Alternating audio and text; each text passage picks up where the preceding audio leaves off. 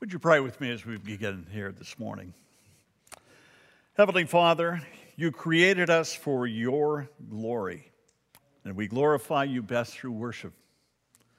We desire to serve you and to worship you with all our hearts. We desire to worship you in spirit and in truth. We ask that you would prepare our hearts for worship and our minds to understand what you're saying to your church as you reveal yourself in word and in spirit. We pray that you will be glorified in every part. Together, we proclaim that you are worthy. In Jesus' name, amen. Well, this is the second week of our exploration of the book of Revelation, uh, what we're calling famous last words.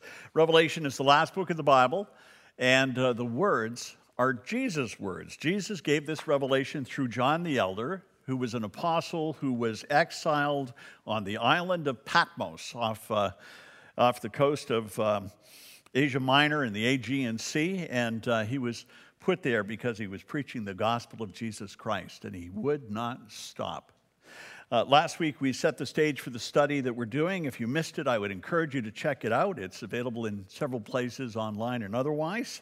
And uh, you might also want to check the um, series that we did last spring on the seven churches of Revelation that kind of led into this thing. Jesus told John how to, how to do this, to write down everything that he saw and then send it to seven of the major churches in Asia Minor. We're in chapter four of the book of Revelation, and it's uh, one of the most beautiful chapters in the Bible. It takes us inside the very throne room of God. Uh, you're going to want to have your Bible open with you this morning. If you didn't bring one along, there are Bibles in the pews ahead of you. And uh, we're looking at chapter four, and we're going to go through the whole chapter this morning. If you didn't bring your Bible, uh, I encourage you to do that from now on. Let's, uh, you might want to make some notes in your Bible, mark the Bible. Uh, just there are things you might want to remember from this series.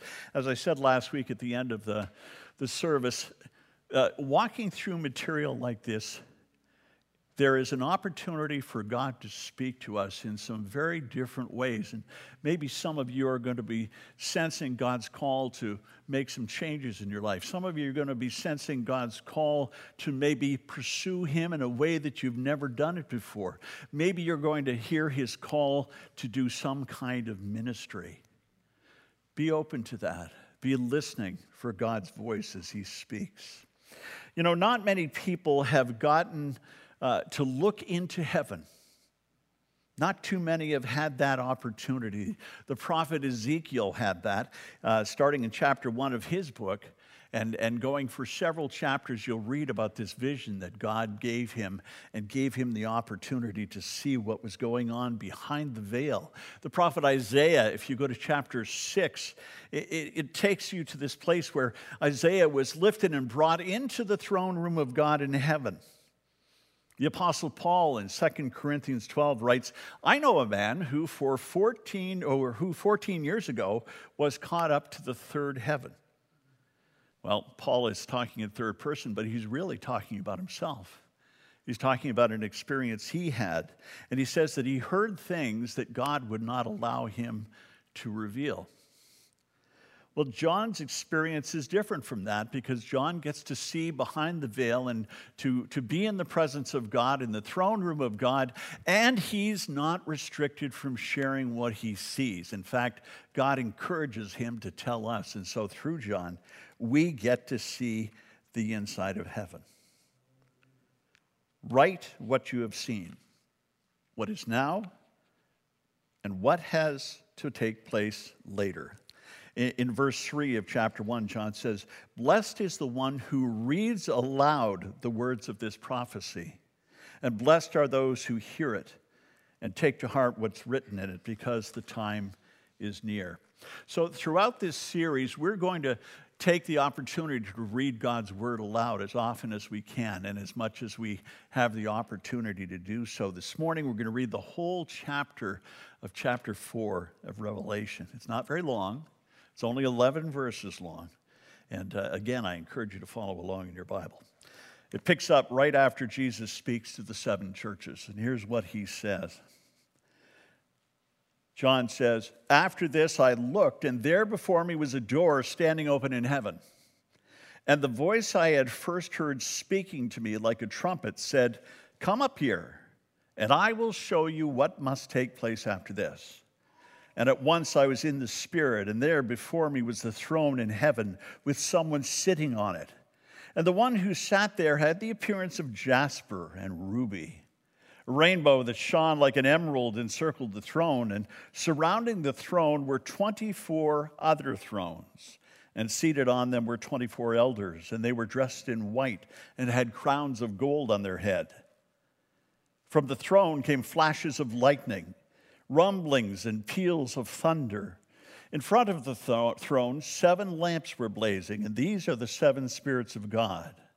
Also, in front of the stone, there was what looked like a sea of glass, clear as crystal. In the center around the throne were four living creatures, and they were covered with eyes in front and back. And the first living creature was like a lion, and the second was like an ox, and the third had a face like a man, the fourth was like a flying eagle. Each of the four living creatures had six wings and was covered with eyes all around, even under its wings. And day and night they never stopped saying, Holy, holy, holy is the Lord God Almighty, who was and is and is to come. And whenever the living creatures gave glory and honor and thanks to him who sits on the throne and who lives forever and ever, the 24 elders fell down before him who sits on the throne, and they worship him who lives forever and ever. They lay their crowns before the throne and say, You are worthy, our Lord and God, to receive glory and honor and power, for you created all things, and by your will they were created and have their being. Now, you probably recognize some of those words, a lot of the, the lovely hymns that we like to sing, a lot of the praise choruses that we've liked to sing. Use combinations of those words, those praises to God. And, and you've probably sung some of them since you were a young child, if you grew up in church. You know, whatever else is happening here in the throne room of God, the one thing that never stops is worship. Worship is always going on in heaven, especially in the throne room. Have you ever been into a large cathedral? You know, a really, really big, beautiful cathedral with the, you know, the rose windows and all, all the beautiful, ornate work that's in there. It's a work of art. You know, I picture heaven a little bit like that, only a thousand times bigger and a thousand times more beautiful. The word worship uh, comes from a word that means to declare worth, to ascribe worth, to give worth, to proclaim worthiness. And uh, when we're worshiping God, that's what we're doing. We're proclaiming His worth. We're saying God has this value in our lives. Worthiness is one of the themes of both this chapter and chapter 5, which we'll be looking at next week. The worthiness of the Father for worship is in this chapter, and the next chapter talks about the worthiness of the Lamb of God in chapter 5. In his vision, John is ushered into the throne room of God. And what's the first thing he sees? He sees God on his throne in heaven. He says, There before me was a throne in heaven with someone sitting on it. And the one who sat there had the appearance of jasper and ruby. A rainbow that shone like an emerald encircled the throne. Picture what it might have been like for John to be put into this place. He's lifted into heaven. He has this vision, he has this experience. It's like being there in the room with God. And, and the first thing he sees directly in front of him is the royal throne of God. It's the place of God's majesty and power. Everything that exists started in this place. Everything. And imagine you see someone sitting on the throne who is completely beyond your comprehension. There is no way to make sense of what you're seeing. It's just it's too powerful. It's too beautiful. And, and, and, you can't even begin to understand. And John has given the impossible task of describing what he's seeing. And so he's grasping with how to say this. And so so he talks about jasper and ruby. He says that that's what it looked like to him jasper and ruby. These are beautiful, valuable stones.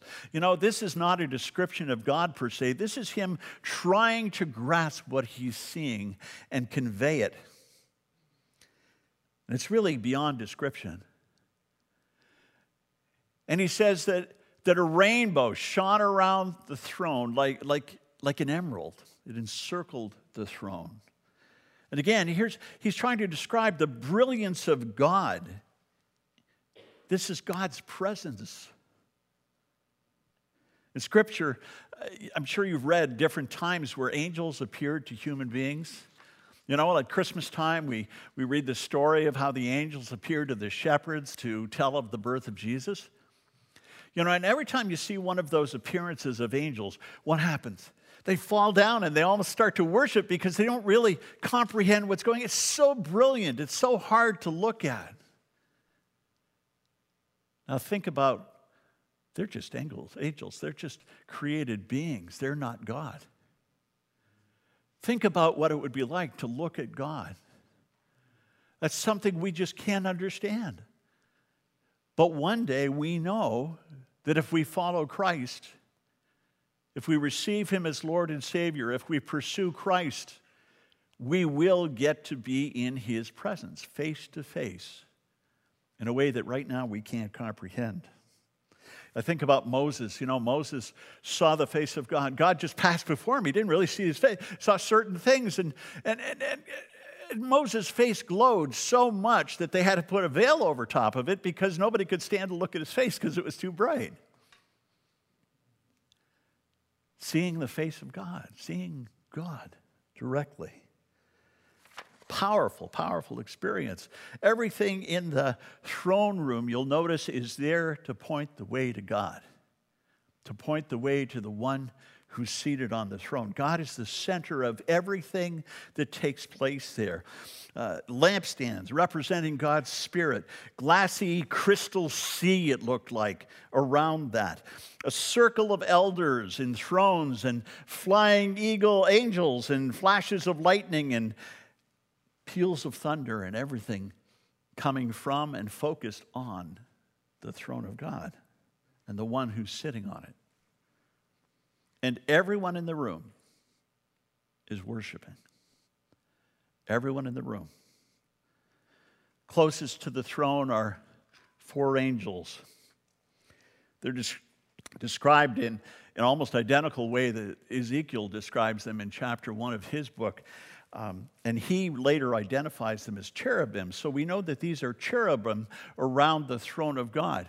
Now, now these are no cherubs like we picture in our head. You know, we picture cherubs kind of like, you know, these cute little baby like creatures with little wings. You know, we kind of set them up to look like Cupid. That's how we think of cherubs. These are no cherubs like we know. It says that in the center around the throne were four living creatures, and they were covered with eyes in front and in back. The first living creature was like a lion, the second was like an ox, the third had a face like a man, the fourth was like a flying eagle. And each of the four living creatures had six wings and was covered with eyes all around, even under its wings. Cherubim are actually fiercer creatures.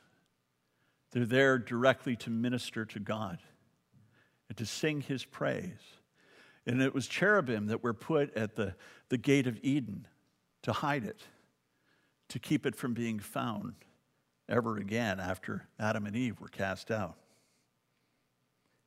Isaiah talks about very similar creatures that he calls seraphs or seraphim. That literally means the burning ones. It's another angel who attends God in his throne room. And, and maybe the cherubim and the seraphim are the same uh, creatures that we're trying to figure out here. Because when we go back and we look at what Ezekiel says, he talks about these creatures as burning and lightning flashing between them back and forth. They burn with fire and lightning. And these angels, as powerful as they were, they were worshiping. And they never stopped proclaiming the holiness of God.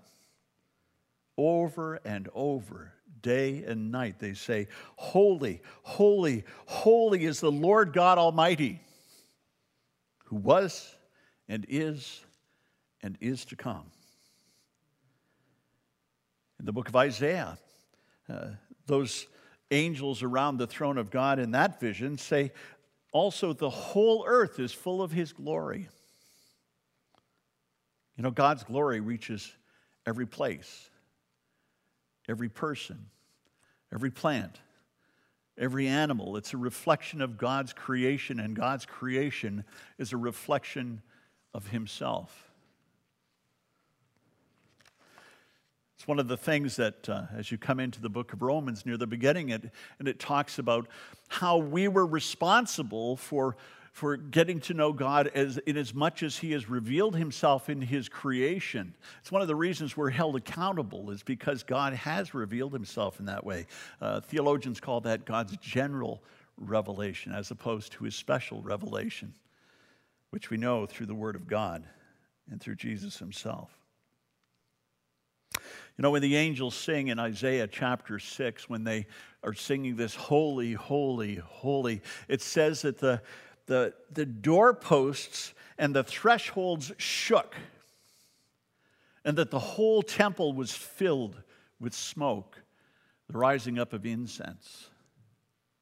And we're told that the incense seen in the throne room of heaven is the prayers of God's people rising up to Him as an offering.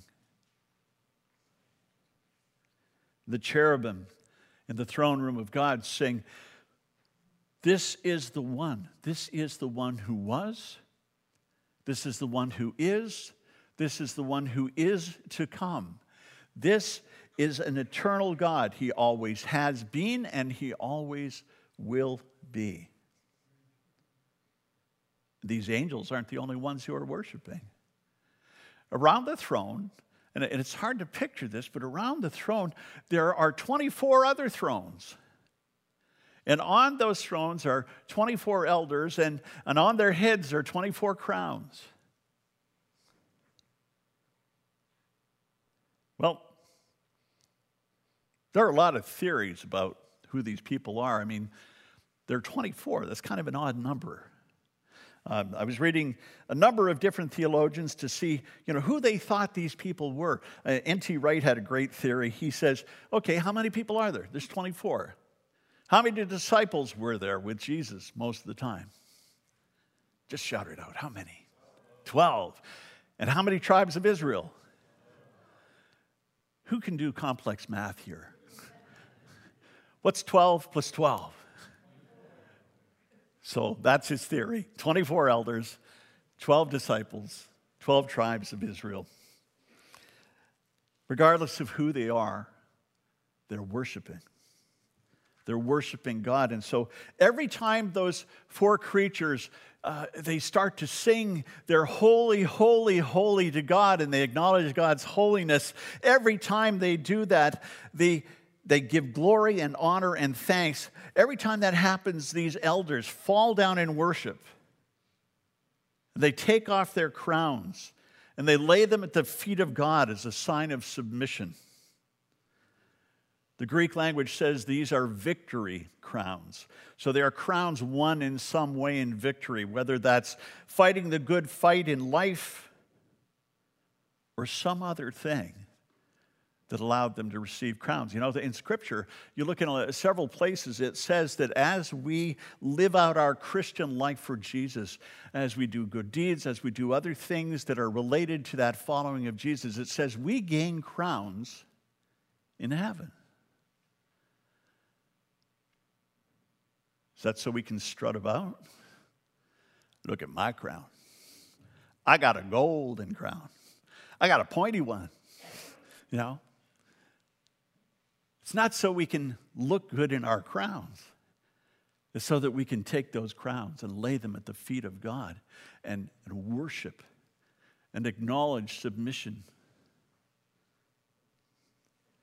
There's a story I read about a king who, true story, ancient king who conquered another kingdom. When they brought that, that king in in chains and they brought him before the victorious king, that man fell down on his knees and he took off his crown and he laid it at his, at his feet and, and he prostrated himself in complete submission. And that victorious king reached down and took him by the hand and pulled him to his feet and took his crown and put it back on his head.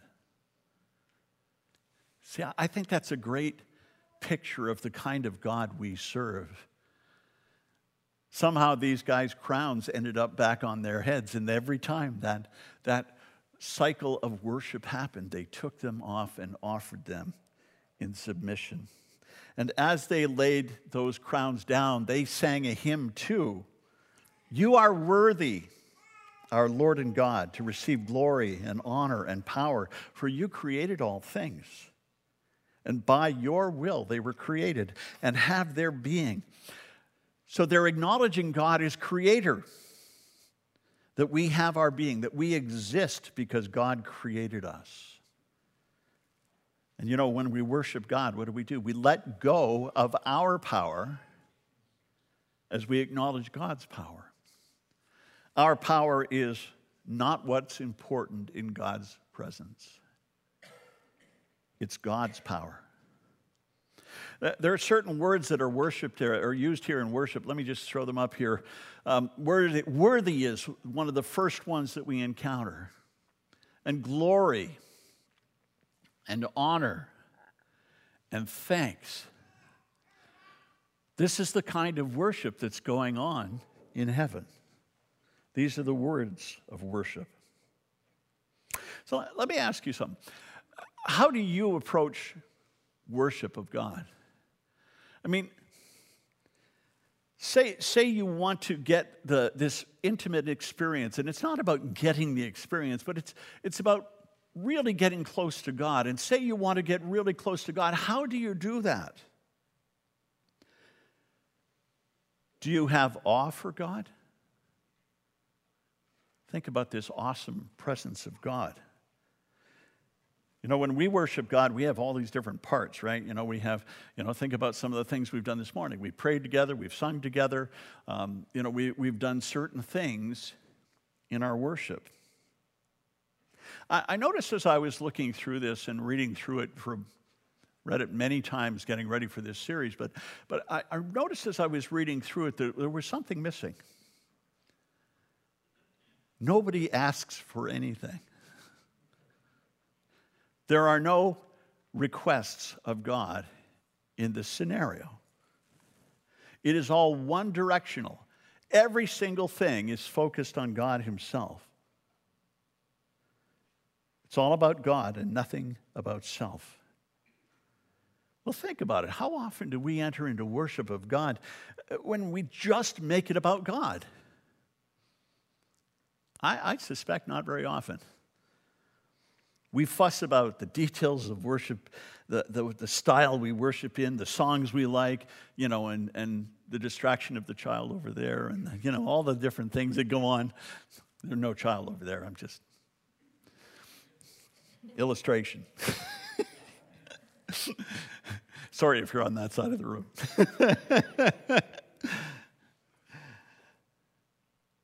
Seldom do we make it just about God. We have all this other stuff that sometimes gets in the way. We're having the Lord's Supper, we're sharing in the Lord's Supper this morning, and, and it is all about Jesus. It's all about his sacrifice. It's all about the cross. Now, we reap the benefits of those things. We understand that, that it affects us deeply. But it's about Him. Before we go into the Lord's Supper this morning, let me challenge you with something. Let me challenge you to enter into the throne room of God in your prayer, figuratively. You remember that God is with you always, right? That He's not just here in this room, that He's every place that you go. God is omnipresent. And He's not restricted to the throne room where He manifests Himself. So at any time in worshipful prayer, we can figuratively step into that throne room of God. One day, literally, but right now, figuratively. And so I want to challenge you to try something. Try entering into God's presence. Try praying to God in such a way that it's only about God and it's nothing about you. That it's only about God and nothing about you. Worship, asking for nothing and giving everything. It is fine for God to ask for, for us to ask for things. You know, we can ask for things. Can you advance the slide if it'll do that? In fact, I needed to advance two slides if you'll do that. My control has just quit. God loves us and He loves to answer our prayers. But I encourage you to take a time that is not asking for anything at all, to just worship God. And here's some things, you know, as, as you go into the presence of God, here's some ways in which we can acknowledge Him. Acknowledge that God is eternal. That's part of this passage. Acknowledge that God is creator. That's what the elders are praising God for. Acknowledge that He is worthy. All the worshipers are acknowledging that. Acknowledge that the glory belongs to Him. Admit that He has all of the power. Honor His name. Give thanks for who He is and what He's done. And ask only one thing Ask for his presence.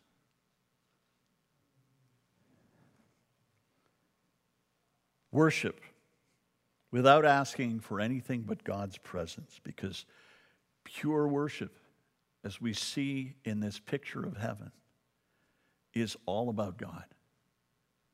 Every single part. Lord God, we open our hearts and our minds to receive you again this morning. Forgive our sin.